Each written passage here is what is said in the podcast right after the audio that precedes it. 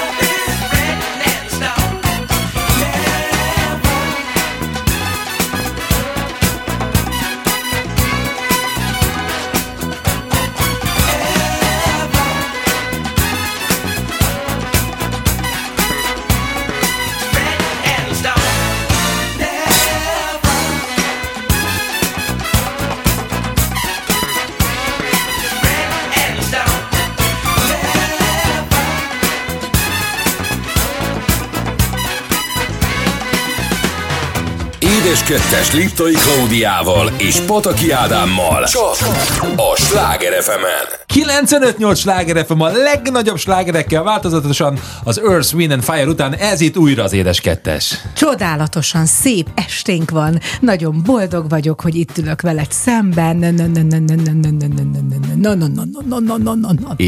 És hát majd jövő héten nyilván fogunk róla beszélni, de hát a héten lesz egy kis kiruccanásunk a közeli szomszédos országban. Holnap, holnap, holnap, holnap, holnap, holnap megyünk. És mi előbb látjuk Előbb látjuk a buborékos fiút, előbb látjuk a bubble-t. Misit?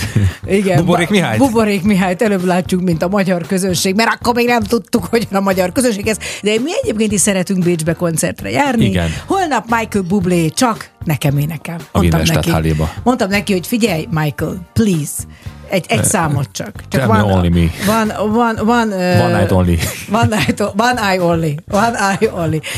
De hát ezt majd a jövő héten tudjuk közreadni. Most teljesen más témáink lesznek. Mi a mai menü édesen? Mivel készülsz? Mit főzöl ki ma estére az Na, édes hát, ha már mit menü, sütsz? akkor beszéljünk először a gastrovatról, ami nem azzal kezdünk, de a forró csokoládé, mert ilyenkor a téli időben valahogy a forró ital jobban esik, pedig azt mondják, hogy nyáron kéne inni, mert akkor kevésbé izzadnánk. Ha már múltkor a teáról beszéltünk. Akkor most jöjjön a csoki.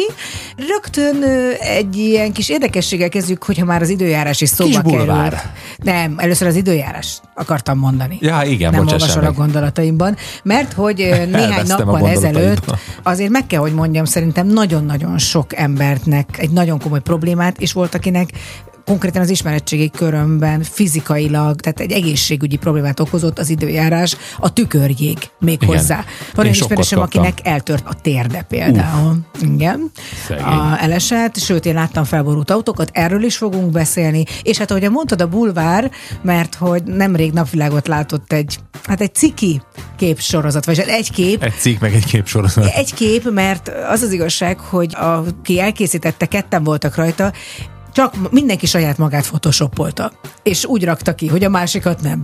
És hát nagyon látszik a különbség. Hogy... Tény és való. Igen. Erről is beszélünk, és lesznek vendégeink, hiszen ma lesz a második órában A mézes négyes. ahol kapitány Diószegi Judit és kapitány Iván filmrendező és producer lesznek a vendégeink, akik rengeteg mindennek az üvegtigristől kezdve, a, A kútfejeken át, át, a beugró, nagyon sok mindennek az atya, és hát a mi kis falunk, ami egy egészen új sorozat szellemet hozott be a magyar palettára, úgyhogy velük fogunk majd beszélgetni. Na de akkor kezdjük el ezzel a most Ezt a mivel, kis időjárási anomáliával, ami a múlt héten kedden hajnalban fogadott engem egészen komolyan, ugyanis az történt, hogy hétfőn, amikor innen hazamentünk, szépen úgy szállingózgatott a kicsit hó, És ott fönn, ahol lakunk, ezt hogy mondtad?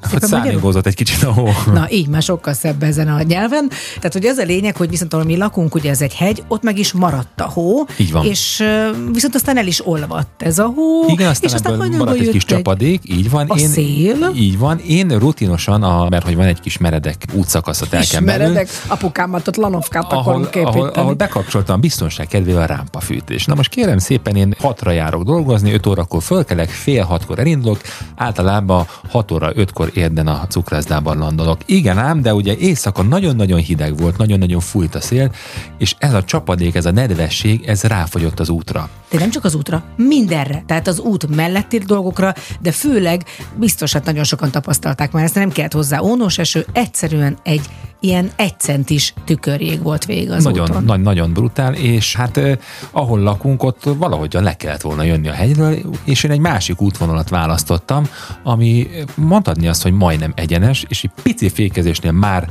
csúszkált az autó, amikor teljesen mindegy, hogy az ember hova kormányoz, mind kormányoz. Próbáltam nyilván a füves részekre rámenni, akkor ott egyszerűbb volt, és Akkor egy találkoztál szomszédokkal, akik ott kint éppen hajnalba füvet nyírtak. Maga mit és egy, a 20, és egy kertben? 20 perc alatt egy, egy két perces utat tettem meg. Egyébként ez annyira durva, hogy vannak tényleg olyan időjárási jelenségek, ami nem tudsz. Nem, nem tudsz mit csinálni. Tehát nem tudsz egy só szóróval magad előtt menni, hogy ez mind megtörténjen, mert nekünk azért van otthon sónk, amivel szoktunk szórni, de ez az, amikor hát tényleg ez a ne indulj el. Na most én később el akartam indulni, Ádám nagyon aranyosan fölhívott és elmesélte ezt, de akkor mondom, hát már nem tudok föl, mert mit csinálják? El se vittem a Marcit az óvodába, mondta, hogy majd egy picit később biztos olvadni fog, de azért én mondtam a Marcinak, Marcikám, nézed a mesét, anya most kimegy és megnézi, hogy mi van az utcában. Úgyhogy kimentem. Kimertem menni? Kimertem, de teljes, ugye azon a rámpa részen mentem fel, ami le volt száradva, de kinn az úton, én azt hittem, pedig akkor már 9 óra volt, hogy nem fogad engem, ott, ott már fölolvadt a túrót. Olyan szinten tükörég volt, hogy így elcsúszkáltam az utca végéig, hogy lenéztem, és borzalmas dolgot láttam. Egy feje tetejére állt autót, Nem amit mondod. éppen a tűzoltók mentettek. Ó. És a benne levő embert is. Tehát, hogy ugye azért ezt tudni kell, hogy ilyenkor hiába megyek én például egy vezetéstechnikai, majd egy ilyen kihívásra, ami remélem, hogy majd azért, azért nagyon sokat segít abban, hogy jobban teljesítsek egy ilyen helyzetben. Kérdezzél sokat, kérdezzél sokat, és még mondd el. Ezeket a helyzeteket hallgatókkal. szerintem nem lehet megoldani. Nem. Tehát egyszerűen ugye a tükörjégen nincs kapaszkodó, tehát ott nem tud az autó, Semmi. nem tudsz jól kormányozni, Semmi. nem Semmi. tudsz jól fékezgetni. Hát emlékezz csak vissza azokra a felvételekre, amiket decemberben néztünk, hogy Amerikában milyen szélsőséges időjárás volt, és az autók csak mondhatni álló helyzetből elindultak. Igen, tehát hogy állt az úton, és egyszerűen Egyszer elindult csak attól, megcsúszott, hogy... igen. És volt már ilyen, egyébként ugye, hát ezt sose felejtjük el, volt már egyszer egy ilyen éjszakánk. De az onos eső volt. Az onos eső volt. Éjszaka egy debreceni fellépésről jöttünk haza, hála Isten, akkor az Ádám velem volt, tehát hogy, hogy azért sokat segített, hoztak haza minket. E, és már mondták a gyerekek, hogy higgyük el, hogy itt, itt nagy a baj, nagy a baj, tehát hogy nem, nem lehet majd lejönni. Jó van gyerekek, Igen, azt, azt persze. hittük, hogy ugye katasztrófa turisták Persze. játszanak megint. Az volt a szerencsénk, hogy akkor még nem volt fönn a kerítés háló, csak a leszúrt kerítés Oszlopok. hálónak az oszlopai. Na, hát nyomorultul és tehát filmbe egy ilyen vidám filmbe illően próbáltunk lejönni. És egyszer csak eljött az a pillanat, amikor minden út Romába vezet, és a le a lakásunkhoz viszont már csak ilyen, tehát nincs lépcső, vagy nincs hova kapaszkodni, ott már csak a lejtő van. És hogy hogy a francba fogunk eljutni oda is, mert hát tényleg, szóval nem tudsz, tehát ilyen csúszva, de hát azért azt, azt mégse képzelt el az ember.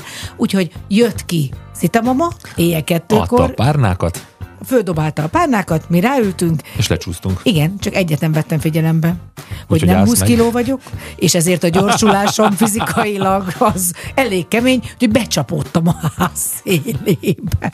De életben maradtam, a lábaim a helyén maradtak, úgyhogy hm, azt gondolom, hogy van ilyen. Tehát a szélsőséges Időjárások, igen, és hát valljuk be, hogy nincsen már télen se nagyon télen, nyáron nagyon sok ugye a zivatar, a sok víz sem tesz jót, akár a közlekedésben. Hányszor van az, hogy, hogy a, a csatorna hálózat nem tudja már elnyelni ezt a hirtelen lezúduló vizet, és komoly árvizek alakulnak ki az útakon. Hát igen, és egy komoly hordalék szokott megjelenni a kertünkben, néha azon gondolkozom, hogy á, ebből újra lehetne építkezni. Annyi kő jön le hozzánk.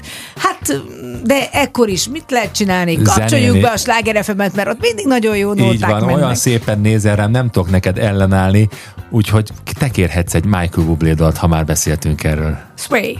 Akkor ez jön most itt a Sláger FM-en, az.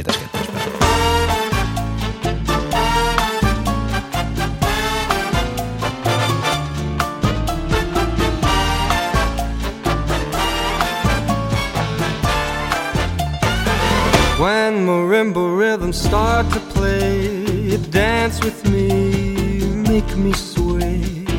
Like a lazy ocean hugs the shore, hold me close, sway me more. Like a flower bending in the breeze, bend with me, sway with ease. But when you dance, you have to be with me, stay with me, sway with me. Other dancers may be on the floor, dear, but my eyes will see only you. Only you have that magic technique. When we sway, I go weak. I can hear the sound of violins long before it begins. Make me thrill as only you know how. Sway me smooth, sway me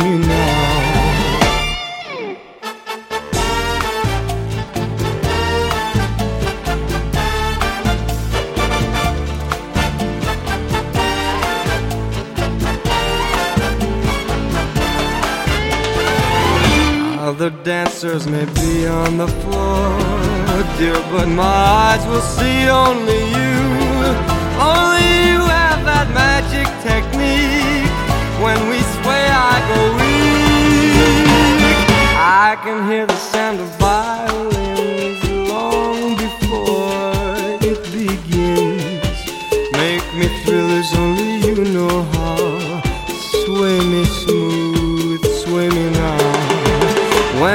marimba rhythm start to play. Dance with me, make me sway.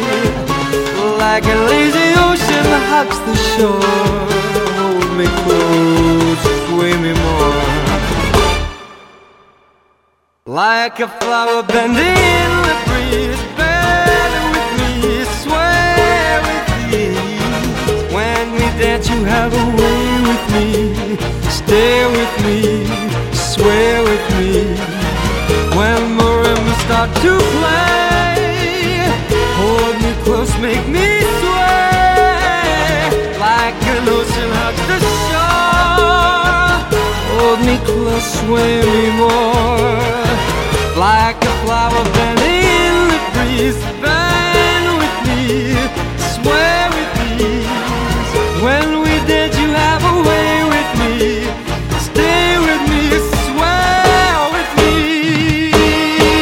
Kettes Liptai Klaudiával és Pataki Ádámmal. Csak a Sláger fm 95-8 sláger FM a legnagyobb slágerekkel változatosan, ez itt újra az Édes Kettes. Úristen, mennyi fél színbe tudod mondani? Egyszerűen betűnként tudsz más hangszínt használni.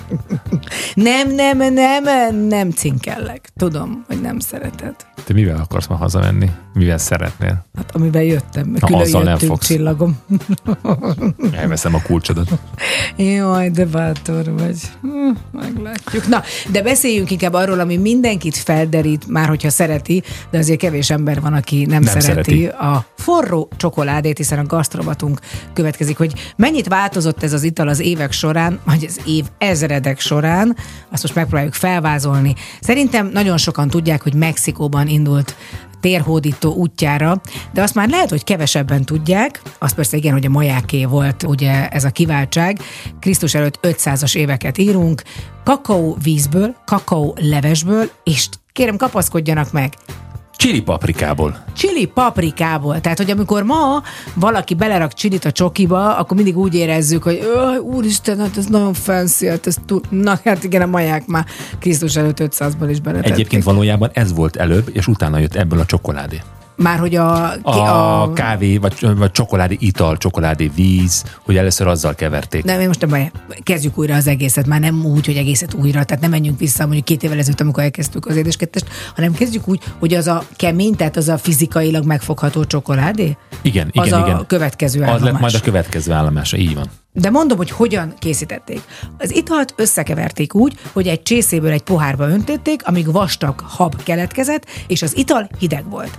Bár a csokoládé ital minden embercsoport számára a rendelkezésre állt, azért, ahogy szokott lenni, a gazdagoknak sokkal több jutott, és volt olyan, hogy velük temették el később. Aztán persze eljutott Európába is. Az 1500-as évek elején Cortez, a felfedező, kakaóbabot és csokoládé ital készítő szerszámokat is elhozott Európába.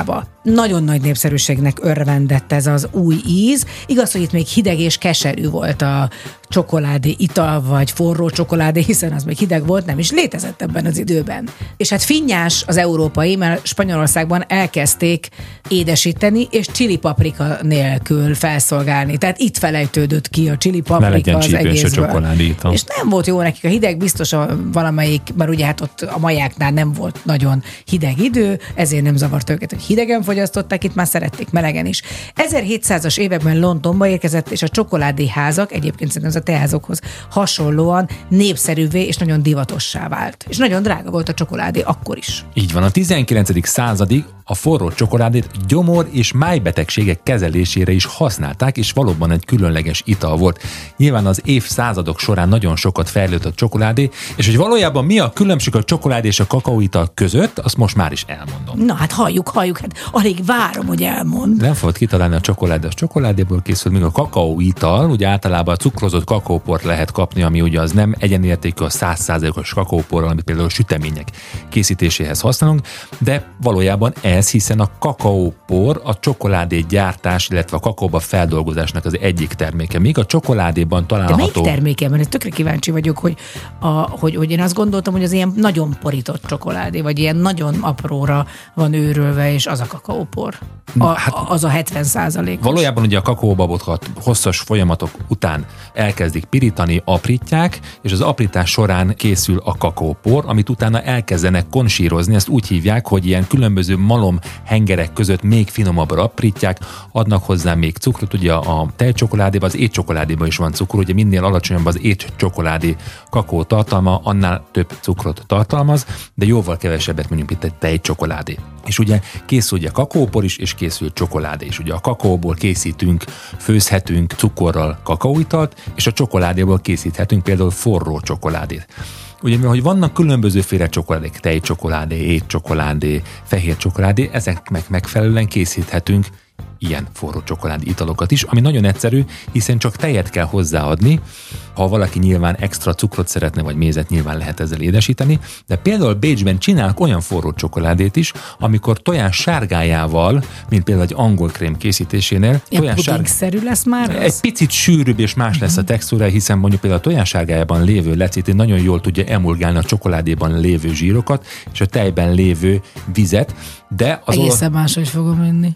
de például az olaszoknál... Érezni fogom persze. emulgálást. De például az olaszok ezt a sűrű, pudingszerű forró csokoládét készítik, tejszínhabbal, tehát én azt gondolom, hogy ha már forró csokoládét készítünk, akkor használjunk igazi csokoládét hozzá, és ne kakaóporból készítsük. Amikor azért az brutális tud lenni, amikor így kihoznak egy ilyet, hogy mindig utána belegondolok, hogy úristen, tehát a földet kéne körbefutnom, akkor talán így lemozognám azt, amit ott magamba toltam. Én nem is tudok egy egészet úgy meginni egyébként, egy olyan annyira töményes. Hát tömény, ha főleg ha étcsokoládéból iszod, akkor az, az étcsokoládé íze tömít el egyébként, meg a tejszínben lévő zsír tartalom is el tud telíteni, de ezt lehet hígabbra is készíteni egy egyszerűbb mondjuk tejcsokoládéval, ami ízében nem annyira intenzív, és csak mondjuk simán tejjel egy picit hosszabbra, úgyhogy De ahogyan a maják is csinálták, lehet, hogy ki lehet próbálni, hogy azért ezt lehet fűszerezni. Biztos lehet a, a csokoládéitalt is. Rengeteg fűszer. Például a legjobb fűszer szerintem a csokoládéhoz a tonkabab, szerecsendió, akár fahéjat is lehet beletenni, mondjuk persze nem neked, mert te erre allergiás vagy,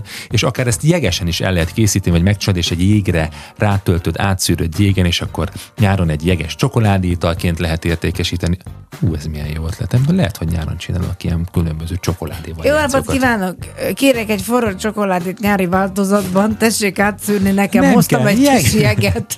Jeges csokoládé. Jeges csokoládé. Jeget csak gombóc Artur, na persze. Jeges csokoládé, kerek csokoládé, táblás csokoládé. Az igen. Igen, mondjuk hát a magyaros csokoládét nehéz lenne, mert egy kicsit beszorulna oda a szívószálba, meg nem tudom, de biztos azt is lehet. előtte, összeaprítjuk. Összeaprítjuk, és hát van valami csokiról szóló dal. Hát hogyne, egy himnusz is van róla, az előadó nem más, mint a Hot Chocolate és a You Sexy Thing itt a Sláger FM az édes kettesben.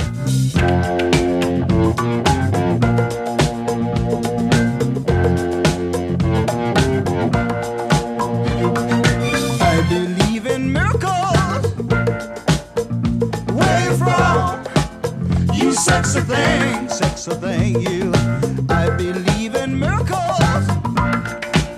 Since you came along, you sexy thing.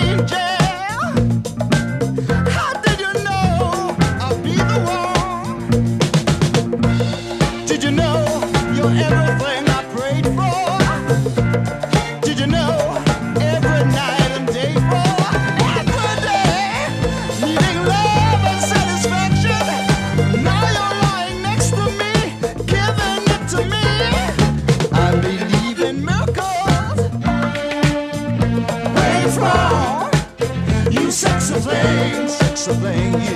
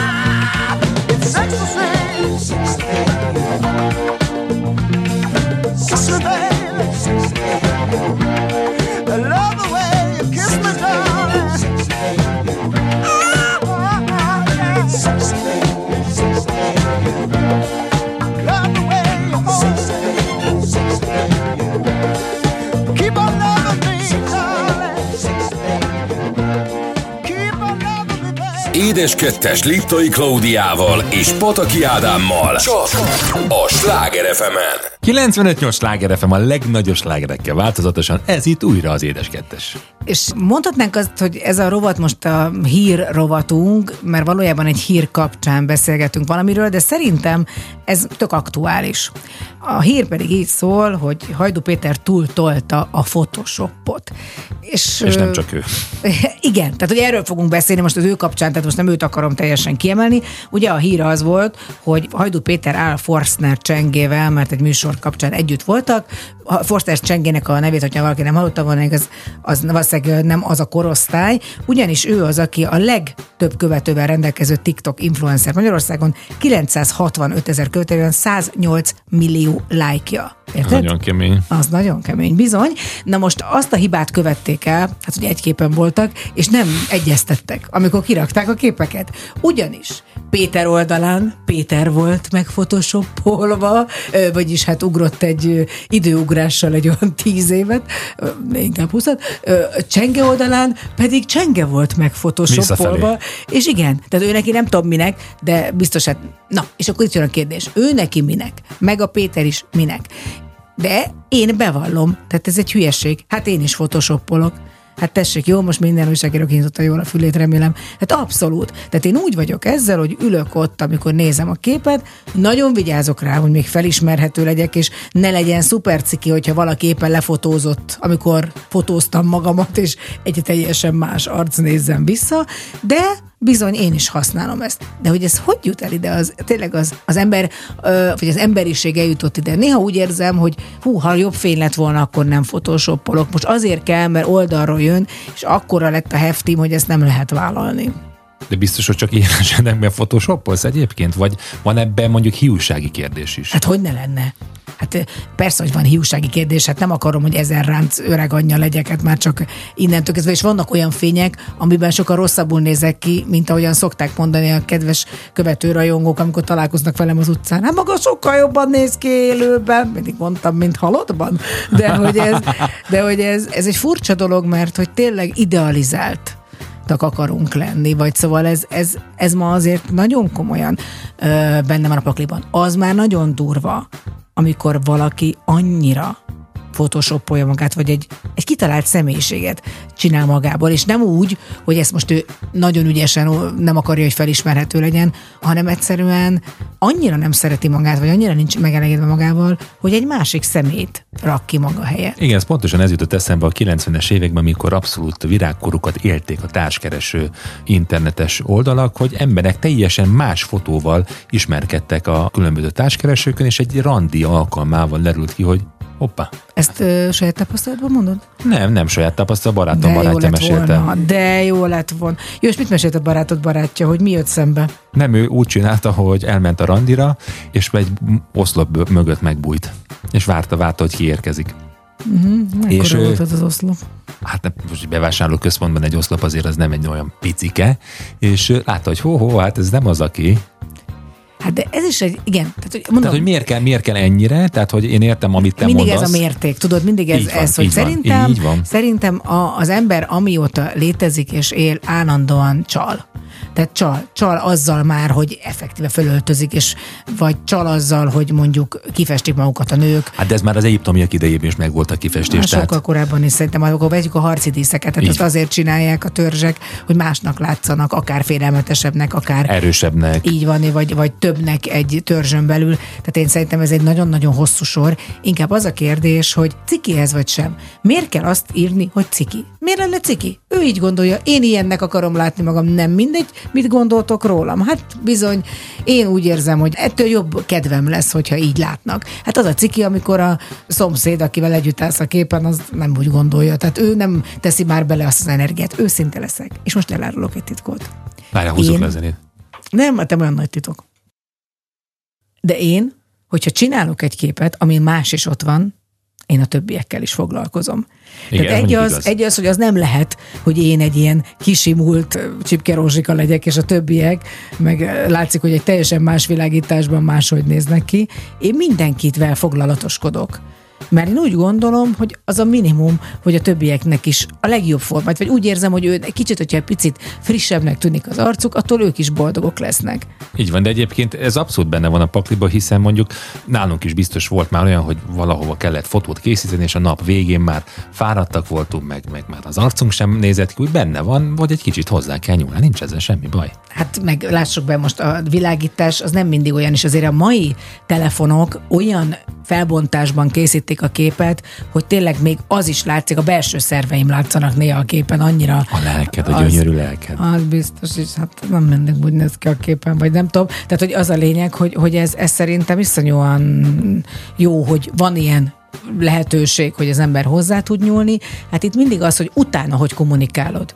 Hogyha valaki elkezdi tagadni, vagy nem tudom, kikéri magának, hát nem. Hát ha már megcsináltam, vagy ha csináltam, hozzányúltam, akkor igen, kérem. Hát mondjuk ugye vannak ezek a Photoshop akik, hogy nagyon híres nők, akik abból élnek, hogy mondjuk tök jó a, az imidzsük abból a szempontból, hogy milyen jól tartják magukat, vagy nem tudom, mit csinálnak, és nem veszik észre, amikor meghúzzák egy picit a csípőjüket, vagy a derekukat, akkor jön bele a fal is mellette.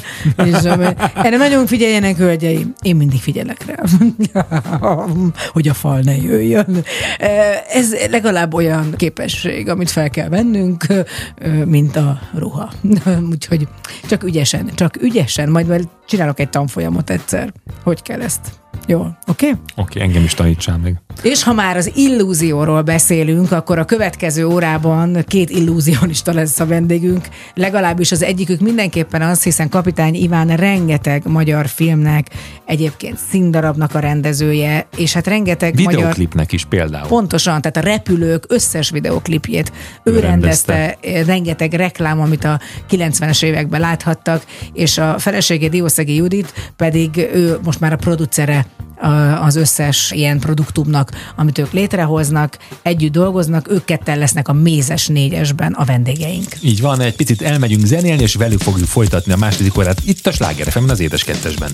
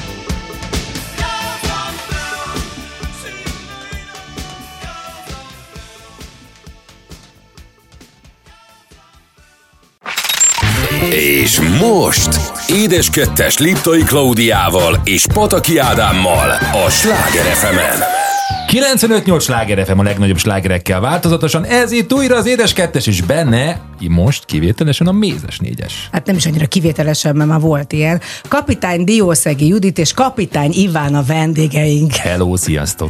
Kapitány Sziasztok. Né, sziasztok, tehát szoktak így, vagy hogy vagy, vagy gondolom az anyakönyvezet már, mint a férjezet neved, ez benne van a személyedbe, Judit, de hogy kapitány néként szoktak szólítani? Én azt hiszem, ezt a megfelelő pillanatban nem gondoltam át túlságosan, mert leírni a nevemet mondjuk egy bankszámlán vagy bármin az egyszer rémálom, de kapitány Diószegi Judit vagyok hivatalosan. Ezért változatosan mutatkozom be kapitány Juditnak, kapitány Diószegi Juditnak és Diószegi Juditnak. Á, tehát megtéveszted, ez a kamuflázs.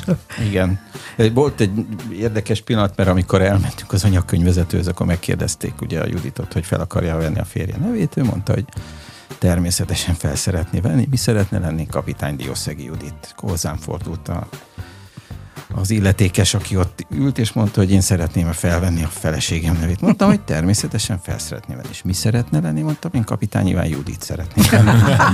De nem volt, mondtam, nem volt humora az ügyintézőnek, és Azt mondta, hogy azt nem lehet. lehet, azt nem lehet. Mondtuk, hagyjuk az egészet a fenébe, mert Ja, hát ezért jöttünk, pedig már olyan régóta Judit akartam Mondjuk lenni. hosszúságban te se panaszkodhatsz. Igen, ez a Pataki Liptai Klaudia Katalin ráadásul, hogyha kiírom a teljes nevemet, de mindig ezen szoktam rögni, hogy mondjuk én az én szakmámban nehéz lenne, hogy és a műsort vezeti Tilla Tilla és Patakiné. Tehát, hogy jó hülyé hangoznak. régen a kézilabdázók Ja, voltak. abszolút, tudod, hogy- feketéné. igen. Tehát nem is volt ö, több neve, Igen, csak, a, csak a igen. férjezet neve. Na kezdjük az elején egy kicsit, amikor még ö, Judit se volt kapitány Diószegi Judit, és te is még csak egy pici fiú voltál. Ráadásul elég ö, korán, ugye, aki, ahogy szokták mondani, akit megcsapott a mozdony füstje, az úgy marad. Az édesapád, ö, ha jól tudom, akkor a magyar televízióban volt hangmérnök, Igen, így van. Úgyhogy elég korán megízlelhetted ennek az ízét, és rögtön édesanyád, aki viszont pszichológus volt, le is akart erről az egészről beszélni. Igen, valójában egy ideig nem hitte el az anyukám, hogy én valóban operatőr akarok lenni, és aztán, amikor szembesült vele, akkor, akkor az mélyen érintette, de becsületére legyen mondva, hogy, hogy minden támogatást megadott, miközben elmondta, hogy jó lenne, ha valami tisztességes szakma után néznék. Ez egyébként annyira szörnyű, nem, hogy te, ez, ez soha nem fog változni. Én is így gondolom, hogy mindig mondom, hogy ne az, nem lehetne, hogy valami kézzelfogható dolgot csinálja, amit aztán utána hasznosítani tudsz 20 év múlva is. De mégis, mert aki ugye mondjuk az édesapádod benn dolgozott, te voltál benn bele a televízióban, tehát mi volt az, amiért, és miért pont a képi világ fogott meg, és mondjuk nem a hangvilága, mint őt? Ez állati fura, mert a, az apu amatőr fotós volt, méghozzá nagyon jó. Ö, Nagyítgatott otthon, meg, meg fotózott, meg mindent csinált, és ezeket megmutatta nekem. Aztán bejárogattam hozzá a tévébe, de az az, hogy amit ő csinált, ott ült egy hangszobában, és tologatta a potmétereket, az nem volt annyira izgalmas, se gyerekként, se később a számomra. Úgyhogy én mindig lementem a stúdióba, néztem ott, hogy dolgoznak az operatőrök, és az egész felfordulás. Tehát az valahogy jobban érdekelt, és a fotózás is megnyert magának, és így együtt valahogy nagyon természetesen következett egyik a másikból. Igen, de azért ennek az időrendje úgy van, hogy vagyok általános iskolás, hát akkor ott még nem lettek operatőr se fotós, vagy jól lehet fotószakkörbe járni. A középiskolában már, az már úgy kezdett teljesen így kikerekedni, kikristályosodni, hogy ezt, ezt te abszolút életszerűen szeretnéd csinálni? Igen, középiskolában már azt tudtam, hogy, hogy ezzel akarok foglalkozni, de egyébként nagyon hamar elkezdtem fényképezni. Tehát én hat éves voltam, amikor kaptam az apámtól egy szovjet ilyen műanyag fényképezőgépet. Smenát, vagy mi Igen, volt? Smena, Smena volt, Mondom, és hát aztán azért, azért tudod, itt aki itt ül, Igen. mindent tud, tehát hogy itt és azért előre az léptünk, mert aztán, aztán az egy elég furcsa alakú fényképezőgép volt, kaptam egy Smena 8 M-et, ami egy modernebb volt kocka alakú fényképezőgép. Úgyhogy azzal fényképeztem már általános iskolában is, és én voltam, aki megörökítette az osztályunk különböző dolgait, és aztán ez ment tovább, és aztán a gimnáziumban komolyabban foglalkoztam ezzel. Hát igen, nekem egy pajtás fényképezőgépen volt, illetve valószínűleg ezért nem ezzel foglalkozom. Judit, eh, te neked a film, vagyis a filmhez való kapcsolat sokkal később jött, de nagyon fiatal voltál, amikor elkezdted ezt az egészet, hiszen ez tegnap volt. Ugye? Akartam is mondani. De hogy, hogy egyébként érdekel téged egyáltalán maga a filmkészítés, a filmezés világa? Egyáltalában nem. Tehát egyáltalán nem. De nekem fogalmam se volt erről az egészről.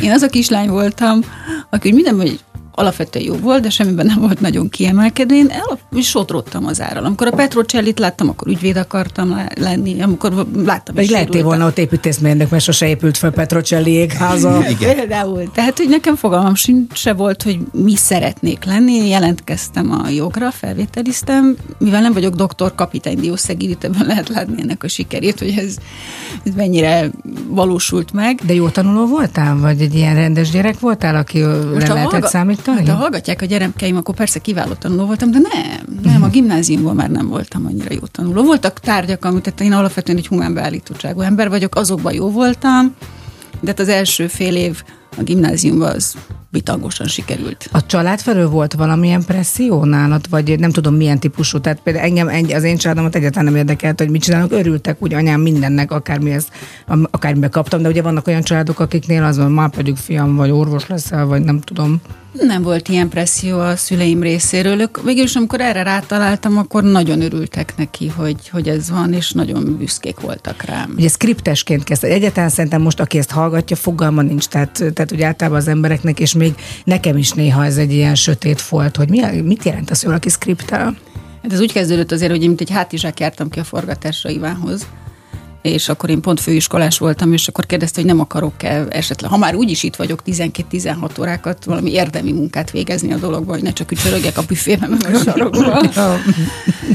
Hiszen még a, főiskola mellett se tudtam, hogy egyet, hogy mi, mi lesz belőlem, és mondta, hogy akkor naplóvezető lehetnék reklámfilmekben, mi azt jelentette, hogy fölírtam a jelenetszámot, a csapószámát, hogy mi zajlik a jelenetben, és én ezt csináltam, és én nyilván a hallgatók nem látják, de én egy viszonylag magas nő vagyok, én sok mindent tudok, de állni például nem. És valaki tréfából a producertársaivának megjegyezte, hogy itt nem lehet leülni. Hát én álltam a naplóval, és vezettem 16 órán keresztül állva a végén, a világomat nem tudtam, és arra mondtam, én ezt nem akarom csinálni. Milyen remek munka. Se a büfébe már nem akarok eljönni sehova se.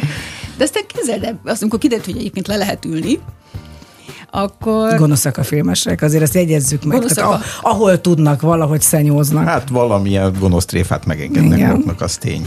De kiderült, hogy, hogy jó vagyok benne, és kiderült számomra is, hogy én ezt alapvetően szeretem. csinálni, és aztán utána azért nagyon sok minden történt, és ha már mondtad a reklámfilmet, Iván, a reklámfilm az, végül is én azt gondolom, hogy azzal kezdted ugye az egész pályafutásodat. Igen. És ez tipikusan az, aki reklámfilmet tud rendezni, az mindent tud. Én valahogy úgy érzem, mert végül is az egy reklámfilm, egy kis játékfilm összesűrítve meg kell oldani egy reklámfilmen belül, hogy abban a 25 vagy 30 vagy a másodpercben vagy egy percben olyan érdekességet adj, amitől ott ragadnak az emberek. Főleg abban a korszakban még történeteket meséltek a reklámfilmek. Igen, mm, aki reklámfilmet rendezett, az minden esetre tud sűríteni. Tehát az nem érzi nagy drámának, hogy ki kell vágni x percet a, a filmből, vagy el kell engedni valamit, mert, eh, mert ugye egyszerűen jobban működik. Tehát nekünk meg kellett ígérni reklámfilmesként, hogy ez bizony 30 másodpercig vagy egy percig fog tartani, és ebbe bizony benne lesz az egész partra szállás. Szóval, és benne kellett, hogy legyen nagyon sok mindenre megtanít egy ilyen reklámfilmezés. Ráadásul én úgy lettem reklámfilmes, hogy amikor én kikerültem a, a főiskoláról vissza a tévéhez, akkor borzasztó sokan álltak ott sor, sorba a munkáért, tehát hogy, hogy olyan produkciókhoz jussanak, amik, eh, amik színvonala, meg az egész kihívás azért az, az egy feladat. Am, am, én pedig ott állhattam, és nagyon jó dolog volt mondjuk egy beszélgető műsort is megcsinálni operatőrként, de hát az nem az, arra, amiért én elvégeztem ezt a főiskolát. Viszont akkor indult el a reklámfilmezés Magyarországon Isten igazából, és akkor úgy gondoltam, hogy a felé megyek, ahol több olyan feladat van, ami operatőrként kihívás. Ugye most már így visszanézve ennyi év távlatából, azért mind a kettőtöknek felteszem ezt a kérdést, hogy, hogy mennyire volt, mert én mindig úgy érzem, hogy az ilyen békebeli volt. Tehát, hogy ott nagyon sok mindent kipróbálhattunk, mi is, ti is, egy ilyen film kapcsán annyira pontosan azért, mert csecsemők voltak még ezek a dolgok, és nem is nagyon volt előtte, amihez hasonlítsd. Tényleg szabadabb keze volt akkor mindenkinek, vagy más volt egyáltalán az elvárás magatok felé is? összehasonlíthatatlanul más volt akkor. Mi azért belekóstoltunk a kép, későbbi időszakokba is, amikor úgynevezett professzionálisabb módon zajlódott már mondjuk a reklámfilm készítés. Tehát ahogy te is fogalmaztál, ez egy békebeli helyzet volt. Előálltunk, mondták, hogy mit kell reklámozni, mi előálltunk a megfelelő, illetve nem én akkor, hanem nyilván Iván és a kreatív csapat egy megfelelő ötlettel, és megvalósítottuk ennyi. Hát meg, meg hogy sokkal több mindent lehetett csinálni, akkor alakultak ki a szabályok. Akkor kezdett el mindenki minden ilyesmit megtanulni. Jöttek a külföldről az okosok, akik részben okosok voltak, részben ejtőernyős hülyék, akik ide lettek száműzve, mert hogy eh, azért ez nem volt a világ közepe. De, de akkor is nagyon sok mindent meg lehetett tanulni, és akkor alakult ki minden, aminek most már a rabjai is vagyunk egyben. Tehát akkor tényleg nagyon sok okos, kreatív ember kezdett el ott összegyűlni, a reklámszakmában is, meg úgy mindenhol, ahol lehetett valamit csinálni, és, és kísérletezni. Aztán ez megszűnt. Hát igen, mert aztán nyomasztó lett a nézettség, a pénz és nagyon sok minden, de erről is fogunk beszélni meg arról, amit én imádok például Iván életében a videoklip rendezésre, hogy végig kísérte zenekarok alakulását és széthullását, de hát végül is ez a csodálatos az életben, mindjárt folytatjuk. Így van, Judit, most te kérhetsz először, mi legyen a kedvenc dalod így elsőként. A Budapest bártól választanék egyet. Hamarosan folytatjuk a beszélgetés kapitány Diószegi Judittal és kapitány Ivánnal, addig pedig következik a Budapest bár és a szívemben bomba van itt a Sláger FM-en, az édes kettesben. Szívemben bomba van, és hogyha megcélozom magát, nyomban romba van, szaladjon hát, amerre lát.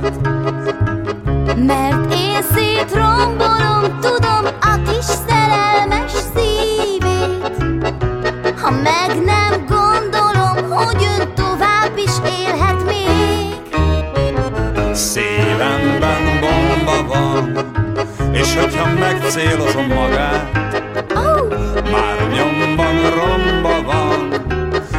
szaladjon hát, amerre lát.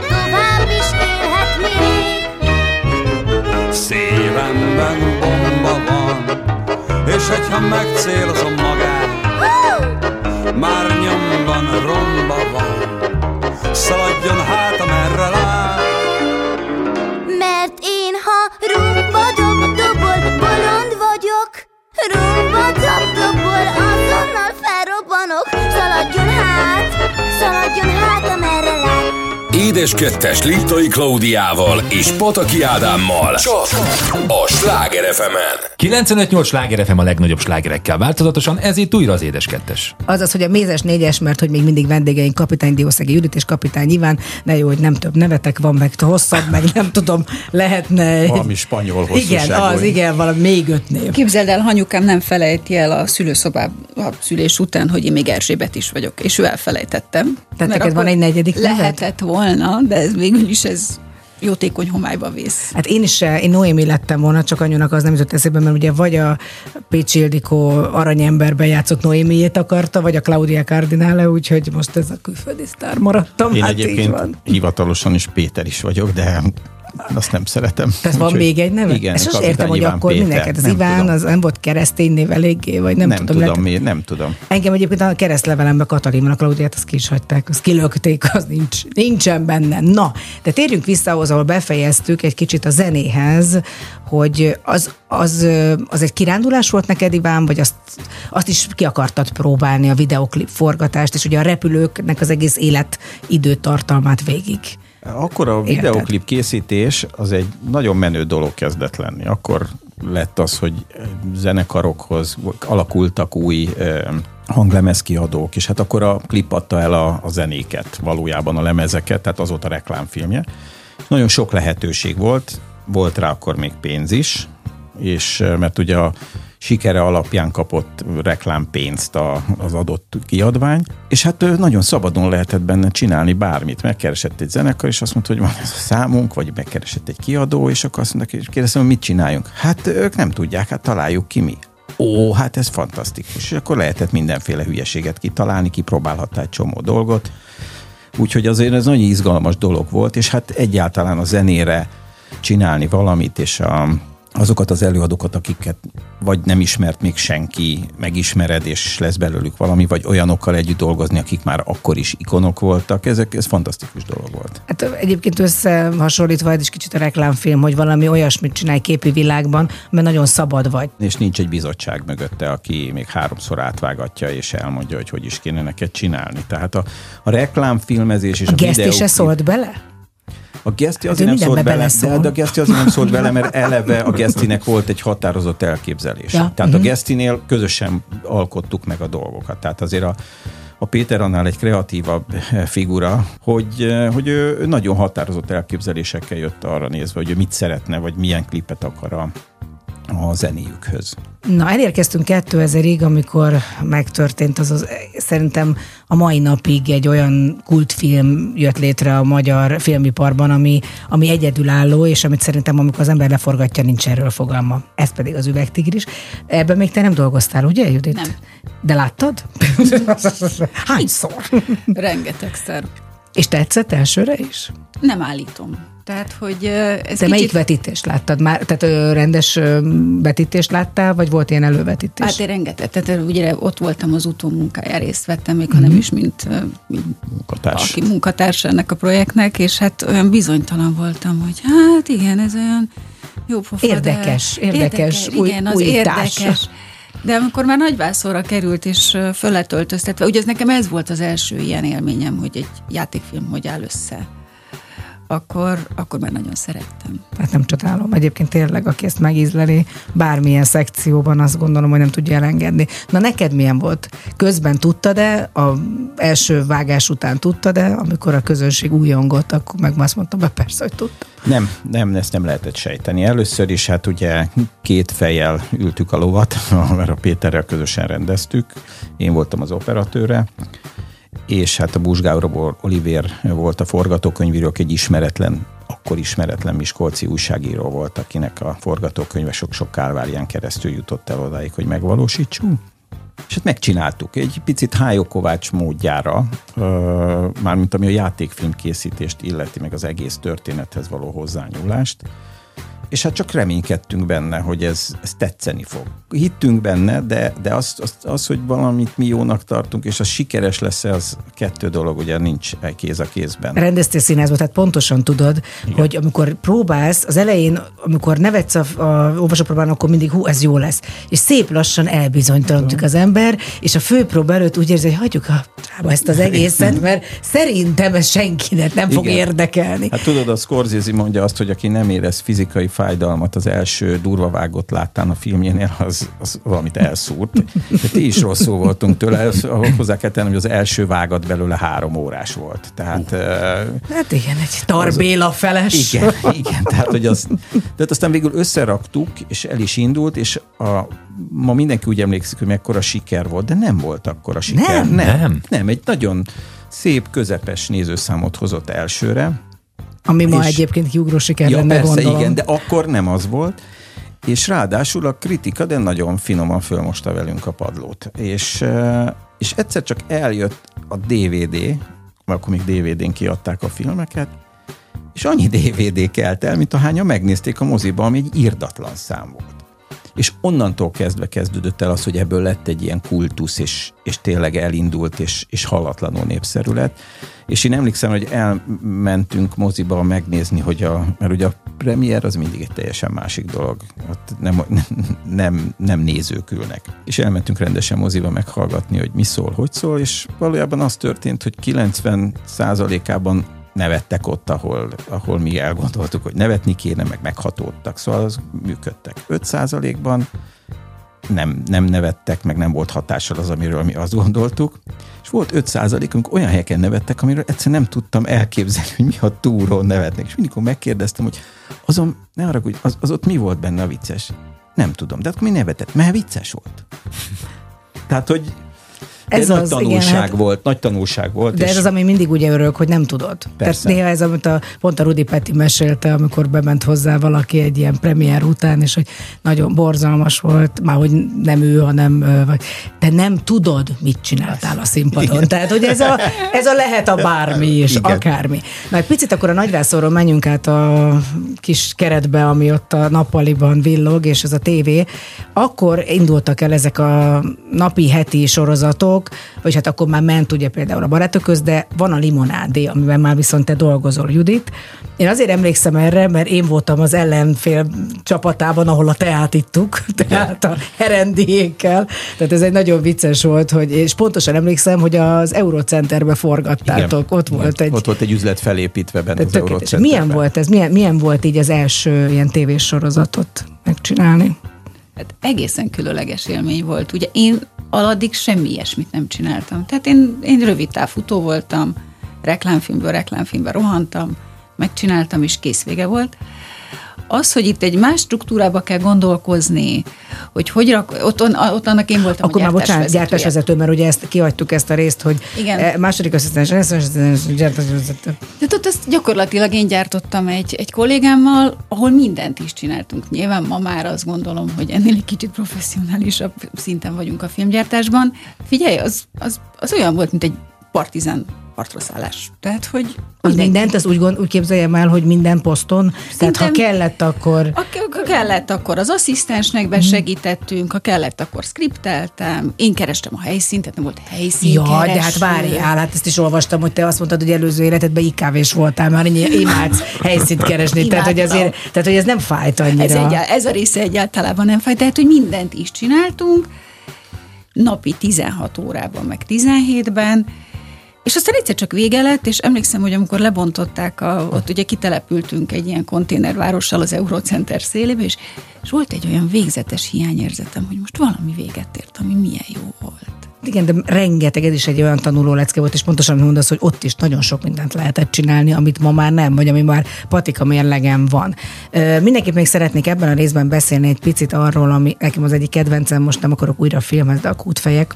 Ugye nekem az egy nagyon-nagyon komolyan a szívemhez közel álló, én szerintem az egyik legviccesebb magyar film. Kicsit méltatlanul volt, nem, bár mondjuk sokan nézték, tehát mondom a mai Igen. nézőszámmal, de nem volt olyan sikere, mint ami, ami például az üvegtigrisnek volt. Nem, hát egy picit uh, ott ö, sok minden árnyékában is voltunk, uh, sok minden történt körülötte, ami, nem a filmmel, hanem a világban, meg, meg a, a film szakmában. Figyelj, vannak alkotások, amik szerintem egyszerűen rossz időben vagy rossz pillanatban kerülnek a nézők elé, és azért nem járják be a megfelelő utat, és vannak olyanok, amik nagyon sikeresek lesznek, mert egy adott pillanatban kerülnek oda, és egy olyan szerencsés konstellációba. Ezt nem tudod megmagyarázni. Én ezt, ezért szoktam mindig azt mondani, hogy persze nagyon-nagyon-nagyon rá kell készülni, mindent meg kell tenni, de a sikerhez nagy szerencse is kell. Hát meg az, hogy újra akart, újra kezd, és újra csinálj valamit, és ne ennek az árnyéka vetüljön rád. Nem sokára folytatjuk, amit én nagyon szerettem, és szerintem milliók szeretik ebben az országban a beugrót, hogy az hogy jutott eszetekbe, ami egyébként még nagyon komoly díjat is kapott, és persze a mi kis falunk se hiányozhat, és a többi mostani fejlesztésetek sem, meg az sem, hogy hogy Iván egyik kedvencével folytassuk, ami engem egy picit meglepett, hiszen egy olyan filmzenéről lesz, ami nem egy popsláger, ez az igazából szerelmnek mondhatni az, hogy a szerelmes dala, a PM's Love Team, úgyhogy ez Miért következik. lepett meg? Hát az Iván nem lehet szerem. Hát most úgy tűnik ő, mint egy ilyen rideg hideg Nem, ember. abszolút nem. Nem csak, hogy, hogy egyébként én is ezeket a filmzenéket szeretem, tehát nem amiből sláger lesz, hanem az ilyen átvezető, meg főcímzene, meg end credit zenéket. Ezért úgyhogy- szeretünk mi titeket, ugye Judit? Ez lehet vagy. az oka. Moly a lelketek van. Titokban romantikusak vagyunk. Nagyon így van, de nem titokban. verjük nagy dobra. Így hogy ez következik most itt a Sláger az édes kettesben.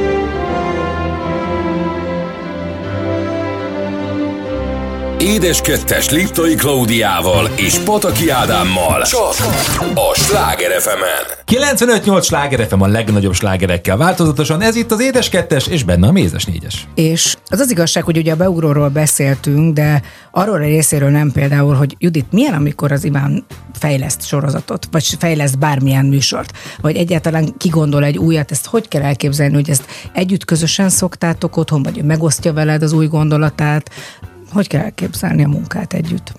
Abból a szempontból ugye ez nagyon szerencsés helyzetben vagyunk, ami néha szerencse, néha nem annyira, hogy ugye gyakorlatilag ugyanabban a szakmában dolgozunk, tehát rögtön, ha egy gondolatmorzsa megindul benne, akkor azt rögtön a család elé tárja, mindenkinek van nálunk véleménye mindenről, és akkor azt megvitatjuk, hogy az De jó, hogy nincs kutyátok, még az is mondana valamit. még. Hozzátenném még. És persze, tehát, hogy ő, mindig, tehát mi, ezt mindig közösen, nem is, nem is feltétlenül közösen találjuk ki, de bármelyikünknek eszébe jut valami, azt, azt rögtön rányomja a másikra, legyen az ő felelőssége is.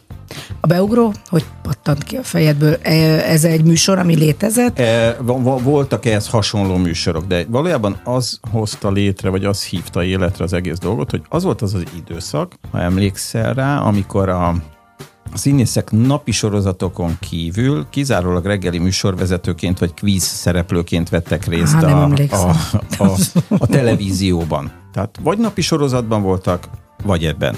Az, hogy egy rendes valamilyen színészi feladat legyen, ami ezen túlmutat, az nem volt. És azt lehetett látni, hogy akkor még csak ilyen elvetélt próbálkozások voltak arra, hogy valami sorozat legyen, vagy valamilyen fikciós, televíziós dolog. Ezért arra gondoltam, hogy valami olyasmit kéne találnunk, ami egy kicsit ezekhez az event műsorokhoz hasonló dolog, de, eh, de egyébként meg mégis színészi feladatokat ad. És akkor az, az volt a legkézenfekvőbb, látva egy, egyébként ennek egy amerikai verzióját, hogy, hogy valami hasonlót kéne kitalálni. Kitalálunk játékokat, kitaláljuk ezt, és legyen ez egy rögtönzős dolog, de nem annyira, mint mondjuk a kinti műsorban, ami konkrétabb feladatokat fogunk adni, hogy színészileg jobban lehessen az egészhez kapcsolódni. Meg hát ez túlimban, mert ugye ez egy színházi felvétel, Igen. tehát azért ez egy nagyon fontos része, és itt megint egy újabb skillt vettél föl az életedben. Ó, mit nem csináltam? Még á, nem rendeztem még színházban, tehát hogy várjál, mi nem voltam még a Igen, asztronauta, na jó, a- mindegy, az azért hányni mi- fogok, é- igen, akkor inkább legyen valami színházi. Nem, azért megmondom neked, az összes ilyen dolog egy picit olyan természetesen, mintha én ilyen kihívás kereső lennék, de nem, ezek engem Megtalálnak. megtalálnának. Aha. Tehát, hogy nem arról, nem arról van szó, hogy én azt mondom, hogy hú, de unatkozom most, és akkor mi lenne? A színházat még nem csináltam, ami logikus lenne, de nem, nem így volt. Az volt, hogy élő, én azt találtam, hogy élő közönség előtt vegyük fel. De Még volt is először szó arról, hogy egy műteremben csináljuk, berendezzük, mint ahogy ezek az event műsorok készülnek, de aztán rájöttünk, hogy ez végül is egy intimebb dolog tud lenni, ha színházban van, jobb a közeg, azért került oda. De nem hajolsz el egyébként, hogyha jön valami, ha dobnak valamit, mert, mert kihívásnak tartod. Tehát volt olyan egyébként, amit megbántál, hogy nem csináltál meg, vagy, vagy nem, vagy nincs ilyen. Van olyan, amit bántam, hogy, hogy esetleg elszalasztottam. Én megmondom őszintén, mindig inkább attól félek, hogy nem veszem észre a lehetőséget. Mm. Hogy, hogy valamit, nem az, hogy elszalasztok, csak az, hogy úristen, Lemaradsz ebben róla? Van, hogy ezt nem, ezt, ezt valamiért eltévesztettem, ezt nem vettem észre, hogy ebben van lehetőség arra, hogy valamit csináljunk. Akkor ilyen volt végül is ezek az új sorozatok is, Judit? Tehát, ezek a, a, tehát amit már, ugye egyszer csak, hogy úgy mondjam, a, a streaming szolgáltatókkal, meg egy csomó mindennel bejöttek azok a sorozatok külföldről, vagy egyszer csak megláttuk, hogy már nem csak a nagyvásznon voltak a nagy színészek, hanem nagyon komoly, jó minőségű napi vagy heti sorozatokban jöttek a színészek, és végül is ö, ilyen a mi kis falunk, ami mindennek az origója.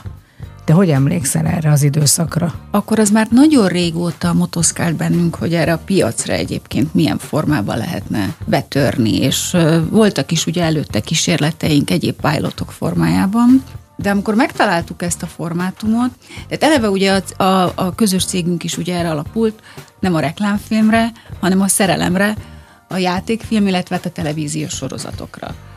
És akkor gondolkoztunk rajta, hogy mivel lehetne elcsábítani a kereskedelmi tévéket, mi az, ami, amire úgy rácsapnának. Akkor kezdődött egyébként előtte egy évvel a vállótársak, és jól láthatóan, akkor megnyílt a csillagkapu, igen, a nézők szeretnének magyar sorozatokat nézni, és nem csak a napi sorozatokról van szó. Jó hanem- minőségű magyar sorozatokat. ez nagyon fontos, igen, hogy jó minőségű magyar sorozatokat, és akkor megtaláltuk ezt a szlovák formátumot, és csináltunk belőle egy pilot epizódot, és akkor megmutattuk gyakorlatilag az összes kereskedelmi tévének. Mi a pilot? Tehát egy teljes próbaepizód, és azóta változott ez? Akkor az egy teljes volt, ugye akkor mi, mi is még ugye tapogatóztunk, hogy mi, mi a jó módszer erre, hogy egy teljes epizódot mutatunk, vagy esetleg csak egy 15 perces kóstolót, de mi akkor úgy döntöttünk, és azt az üzleti modellt követtük, hogy megcsinálunk egy teljes epizódot, mert akkor ugye az RTL csinált egy ilyen fókuszcsoportos kutatást, aminek egyébként nagyon sok hozadéka volt és pozitív tapasztalata, hogy esetleg min kell változtatni. Ez emberek is? Tehát, hogy ezek Igen. Szereplők? Igen, változtattunk szereplőkön is. Volt olyan fókuszcsoportos kutatás, ami azt mondta, hogy az egyik szereplőről jó lenne, ha fiatalabb lenne. Volt másik szereplő, akit nem szerettek mondjuk annyira. Tehát, hogy érdekes dolgok vannak. Nem teljesen ez alapján változtattunk, de, de nagyon sok tanulsággal szolgált arra nézve. Egyébként te jól osztasz szerepet, Iván? Szerinted te általában beletalálsz? Szóval mi, mi, a, mi a tapasztalatod? Mert nagyon sokszor az ember elfogult, hát biztos ismered a színészeket, szereted, valamilyennek látod. É, é, hát most vagy legyek szerénytelen, én nagyon jól osztok szerepet. Ez fontos, szerintem Tehát ez ugye azt gondolom, fontos hogy egyébként a munka legfontosabb része az, hogy egy barom jó forgatókönyved legyen, és jól legyen kiosztva. Utána már nagyon-nagyon kevés dolgot kell csak csinálni hozzá. Ez egy tanulási folyamat. Azt gondolom, hogy a mi portfólióinkban is volt úgy, hogy nem sikerült annyira, de ez, amikor az ember biciklizik és folyamatosan nyomja a maratonokat, akkor egyre jobban ráérez egyébként arra, hogy mi a casting lényege, vagy mi a szereplő kiválasztásának a lényege. Hogy az nem csak úgy önmagában áll meg, hanem a többi szereplővel való kémiai. Mert lehet, hogy önállóan szuper, nem láttál még ilyen zseniálisat, de összerakod azzal a másik három karakterrel, akivel folyamatos interakcióban, és valamiért ott meg nem működik. Szerintem ezt nem értették sokáig a magyar színészek, ugye, mert nem volt divat a magyar színészek között sok éveken, évtizedeken keresztül a casting, hogy nem értette meg sok nagy színész, hogy miért kéne nekem elmennem, mert tudjátok, milyen vagyok. Hát ezekre én tudok példát egyébként, meg azért az elején nekem voltak fiaskóim, amiből nagyon nagyon sok tapasztalatot szűrtem le. Volt olyan nagy színész, akit kitaláltunk a, mondjuk az üvegtigris egyik szerepére, aki meg kihívtunk próbafelvételre, és ő azt mondta, hogy ő nem jön ki, mert ismerjük őt, tudjuk, hogy mit tud, és hagyjuk a fenébe. Nem is kapta meg a szerepet, más lett az ő szerepében nagy egyébként. És volt olyan, amikor egy próbafelvétel alapján, aki kicsit önmagában lévő szereplő volt, odaadtam valakinek a szerepet, és nem, nem váltotta be a hozzáfűzés. Soha nem tudta megismételni a castingon nyújtott teljesítményt. Mm. És azóta ebben rigorózus vagyok, olyanokat is behívok castingra, vagy behívunk castingra, akivel tegnap délután forgattam. Tehát az új szerepre ugyanúgy megnézem.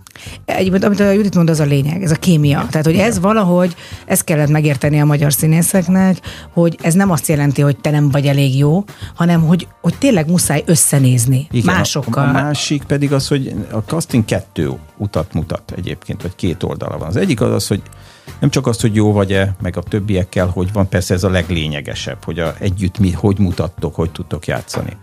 A másik az az, hogy én egyáltalán tudok-e vele dolgozni. Ki kell derülnie, tudok-e instruálni, fogadja az instrukciókat. Milyen köztünk a kémia, és azt szoktam mondani, amikor hozzánk bejön valaki castingra, hogy nem csak azt próbáljuk, hogy én tudok-e veled dolgozni, hanem te tudsz-e velem. Neked is szolgáljon tanulságként, hogy mikor innen kimész, végig gondolhatod, hogy én ezzel az emberrel akarok-e forgatni, együtt akarok-e lenni vele száz napot. Mert ez nagyon fontos. Hát és ez pontosan így van. És ugye itt a mi kis falunknál, hát itt a százból sokkal több száz nap, Igen. nagyon sok száz nap lett, és egy hatalmas siker lett, és a mai napig, például pont most néztem, hogy bár, még, bár ismétlik, ugye? Ez ismétlés, igen. és mégis olyan nézettsége van, mint a, amilyen volt, amikor, amikor e, akkor látták először a nézők. Nagyon-nagyon sok mindenbe belefogtatok egyébként. A vállótársak, ahogyan mondtad, a drága örökösök is ugye hozzátok is fűződött, a korhatáros szerelem, a 200 első randi, a jó fiúk, a, és most itt van a Gól királyság, ami, ami szintén egy, egy nagyon-nagyon remek és egészen különleges és valami újdonság. Hogy lehet ezt a sikert elviselni? Úgy, hogy otthon is sikeresnek kell lenni, mert van nagyon sok gyerek ráadásul, akik lehet, hogy nem a sikeres producert, meg a rendezőt, operatőrt látják, hanem az anyukát és apukát. Ők ebbe szocializálódtak, de, de én mindig azt mondtam a gyerekeimnek, hogy az ember a szüleit és a halálát nem választja meg. Ők így jártak, ők engem kaptak meg az apukájukat.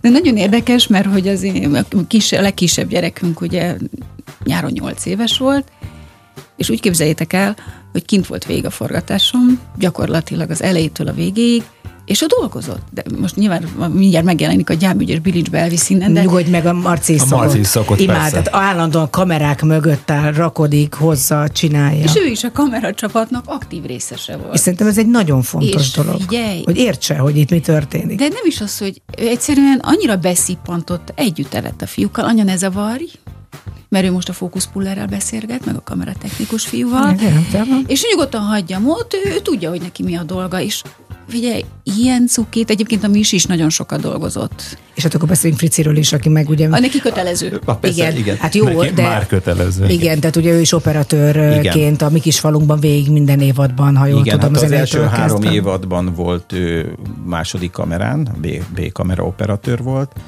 és aztán a negyedik évadtól kezdve ő lett a vezető operatőre a sorozatnak, és a Gól királyságot is ő fényképezte. Ez mennyire durva, és mennyire vagy szigorú például, hogy mennyire vagy... Uh, Én nem vagyok, nem szigorú vagyok, mert azt Judit gondolom, hogy bólogatott, csak mondom a rádióhallgatóknak. szónál. Igen, Így van. hogy- Figyelj, embert próbáló pillanatok. Tehát az, hogy mi rokonok vagyunk, férj és feleség, vagy apa-fia, ez egyáltalán Nem nem, játszik. számít. Nem. De mondjuk valószínűleg így is kell, hogy legyen, mert Nyilván különben nem, nem tudnátok objektívek maradni. Hát nekem volna meg a- neki a legcikibb, hogyha, hogyha nem követelnék sokkal többet, és elnéző lennék vele szemben. Ez neki, neki még haszontalanabb lenne. Elnézésről szó nincs, az mm, ifjúságom hajnalán volt egy nagyon rövid időszak az életemnek, amikor úgy gondoltam, hogy belőlem egy kiváló modell lehetne egészen addig, amíg a drágám azt mondta, te Cice, te borzasztó modell vagy, hagyjuk.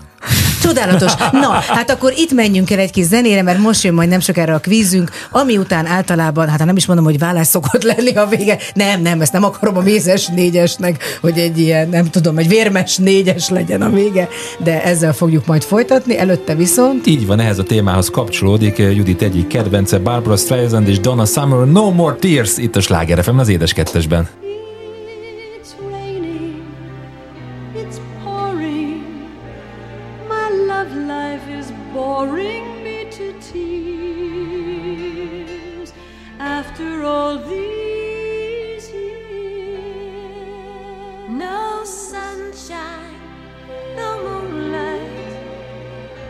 stardust, no sign of romance.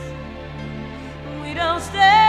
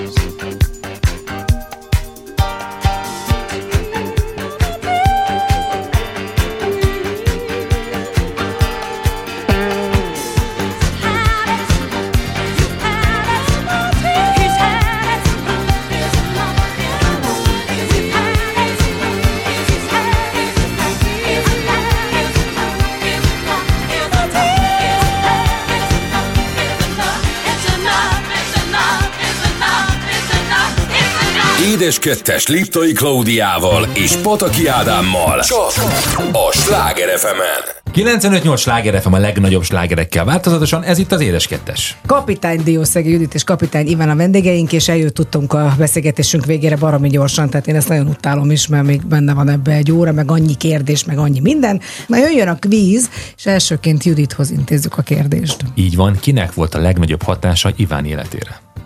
Nekem. Szerinted. Ez de jó. Nekem. És bologat Iván. Bologat. Azért mondom, mert tudod, a rádiót, tehát nem látják, Igen, hogy most éppen kiszaladtál le a stúdióból. Vagy fogja a fejét, hogy mondja. És meg is tudod mondani, hogy miért? Valószínűleg a szerencsés csillagzatból kifolyólag én egy picit puhítottam rajta, ő meg egy picit keményített rajtam. E, ez is bologatos? Iván? Bologatos, abszolút. Igen? Igen. igen. Tehát ez egyébként most olyan hangzik, de hogy a sok együtt élt évnek köszönhető, vagy tényleg azért, mert a, a Judit van a legközelebb a minden Ez egy szempontból? nagyon komplex dolog. Tudod? A személyiséget, Tehát, Én hát. szerintem egy jó párkapcsolathoz szerencse kell.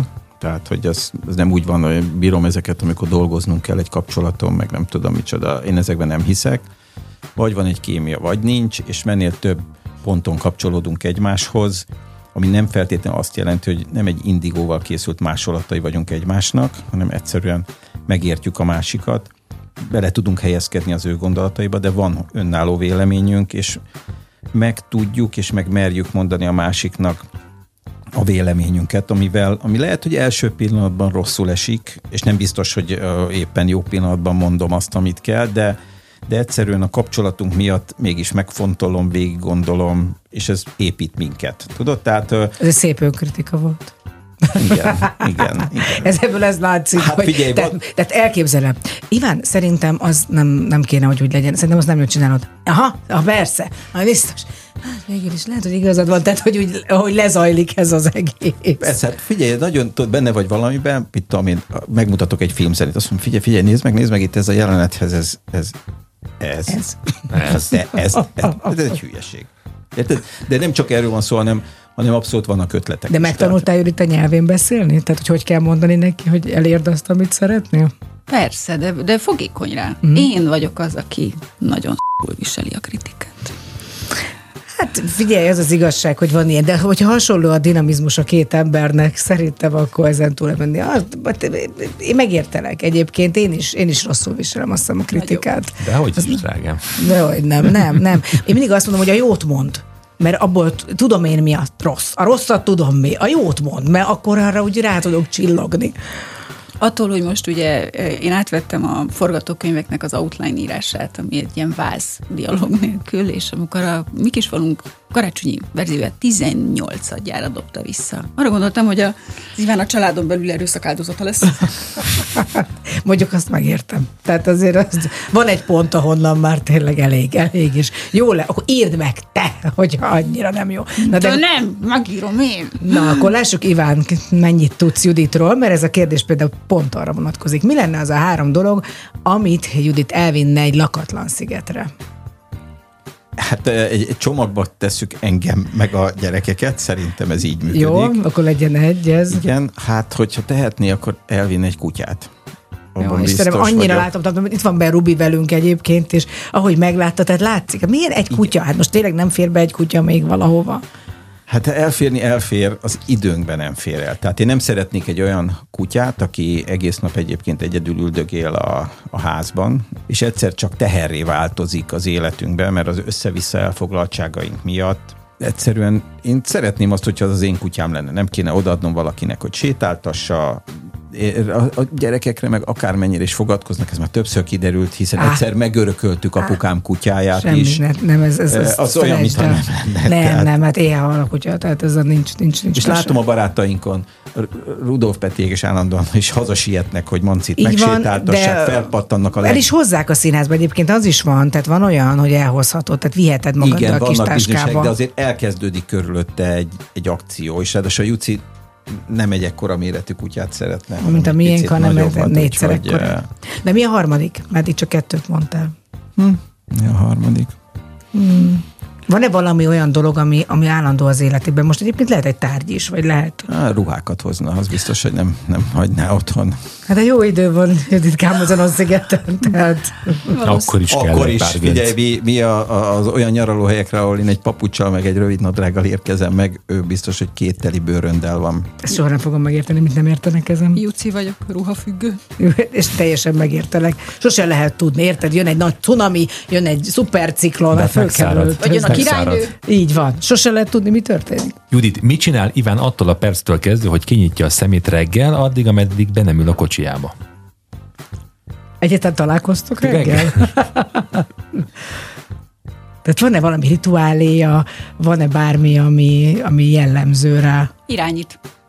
Már korán reggel? Tehát, mint egy zombi fölül. Ah, Kávét, teát, nem tudom, reggelit. Irányít. Igen? De most ez nem pejoratíve, hanem a hátára veszi azt a pakkot, amit hátára vett x tíz évvel ezelőtt, és viszi. De, de most komolyan, tehát, hogy mondjuk most így, mint sima ember, egy civil emberként, tehát tényleg kilép az ágyból, nincs semmi olyan, most nem azt akarom mondani, hogy rigorózus szokás, de hogy meg kell innia, de nem kávézik, ugye akkor azt nem issza meg. Hát hetente háromszor edz reggel, Á, szigorúan reggelizik, én például sose reggelizem, de ő mindig, arra nagyon rigorózusan reggeli azt kell, és aztán legtöbbször ugye bemegy dolgozni, vagy vág, vagy forgat, ugye a nyarak az reggel négykor ding-ding, és akkor ő elszalad forgatni, és egyébként meg ö, viszi a családot. igen, Iván?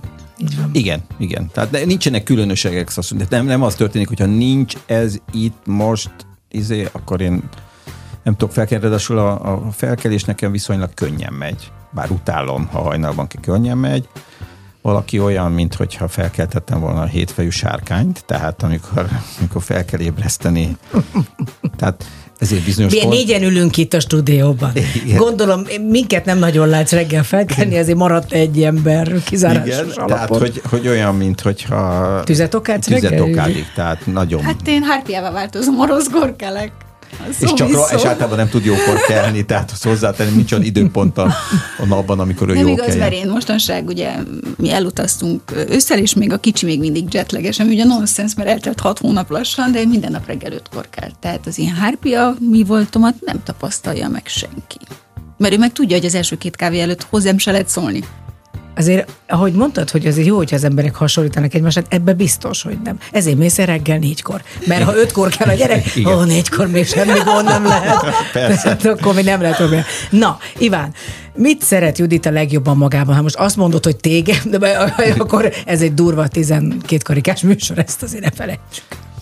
Figyelj, ő, ő igazándiból állandóan ostorozza a saját kinézetét. Tehát nagyon nehéz azt mondani, hogy mit szeret magában, mert folyamatos izé van, hogy ez nem tetszik, az nem tetszik, ez nem néz ki jól, hogy néz ki a hajam, ez izé, kövér vagyok, nem tudom mi, ez folyamatosan ez megy. Tehát az, hogy ő mit szeret magában, azt szereti, a, a- vannak pillanatok, amikor nem tudom, elmegyünk valahová, ahol felöltözünk. Végre a ruhákból föl lehet igen, venni valamit. Igen, azt, azt szereti. Ez így van? Tehát ez alátámasztod, Judit? Sajnos hogy- igen. Igen, pedig ez egyébként, ez, de jó, ez egy alkat, tehát ezt a Ádám is tudja nekem, ugye? Tehát én is ilyen vagyok? Nagyon. Ilyen, egyébként nagyon idegesítő. Tehát idegesítő, mert ilyen, szerintem ilyen energiapocsékolás, amikor az ember állandóan önmagát, nem? Tehát te magadat nem szoktad idegesíteni, hogy miért? Jaj, rettenetes. Ugye, hogy ez Miközben miért? mi dicsérjük őket, Abszolút, ugye? hát Hát, igen. ugye, mint hogyha egy falra hány meg hát lenne. tudod, egy- meg úgy van ez már, ez megtanultam évek alatt, tudod, ez a, az a nő kövére, mint én. De, de, de, de, persze. Hát érted, ő rögtön kell tudni válaszolni, azonnal, Abszolút. nincs ez a... Oh, érted, több haja van? Nem. Tehát egy- egyértelmű, és csak jó választ, tehát az Igen, nagyon fontos. Na, Judit, mi Iván legidegesítőbb szokása? Ó, Na hát azért van egy pár, nem Hát kell ennyit gondolkodni. Processing, ezt processing. próbálja most, ezt próbálja, hogy ki, próbálom melyik listával legyen az. szőszölni, hogy Melyik, melyik hova legyen. nyúljak? Melyik legyen a legide? A kakecoskodásra. Az- és a az- permanens rendrakási mániája.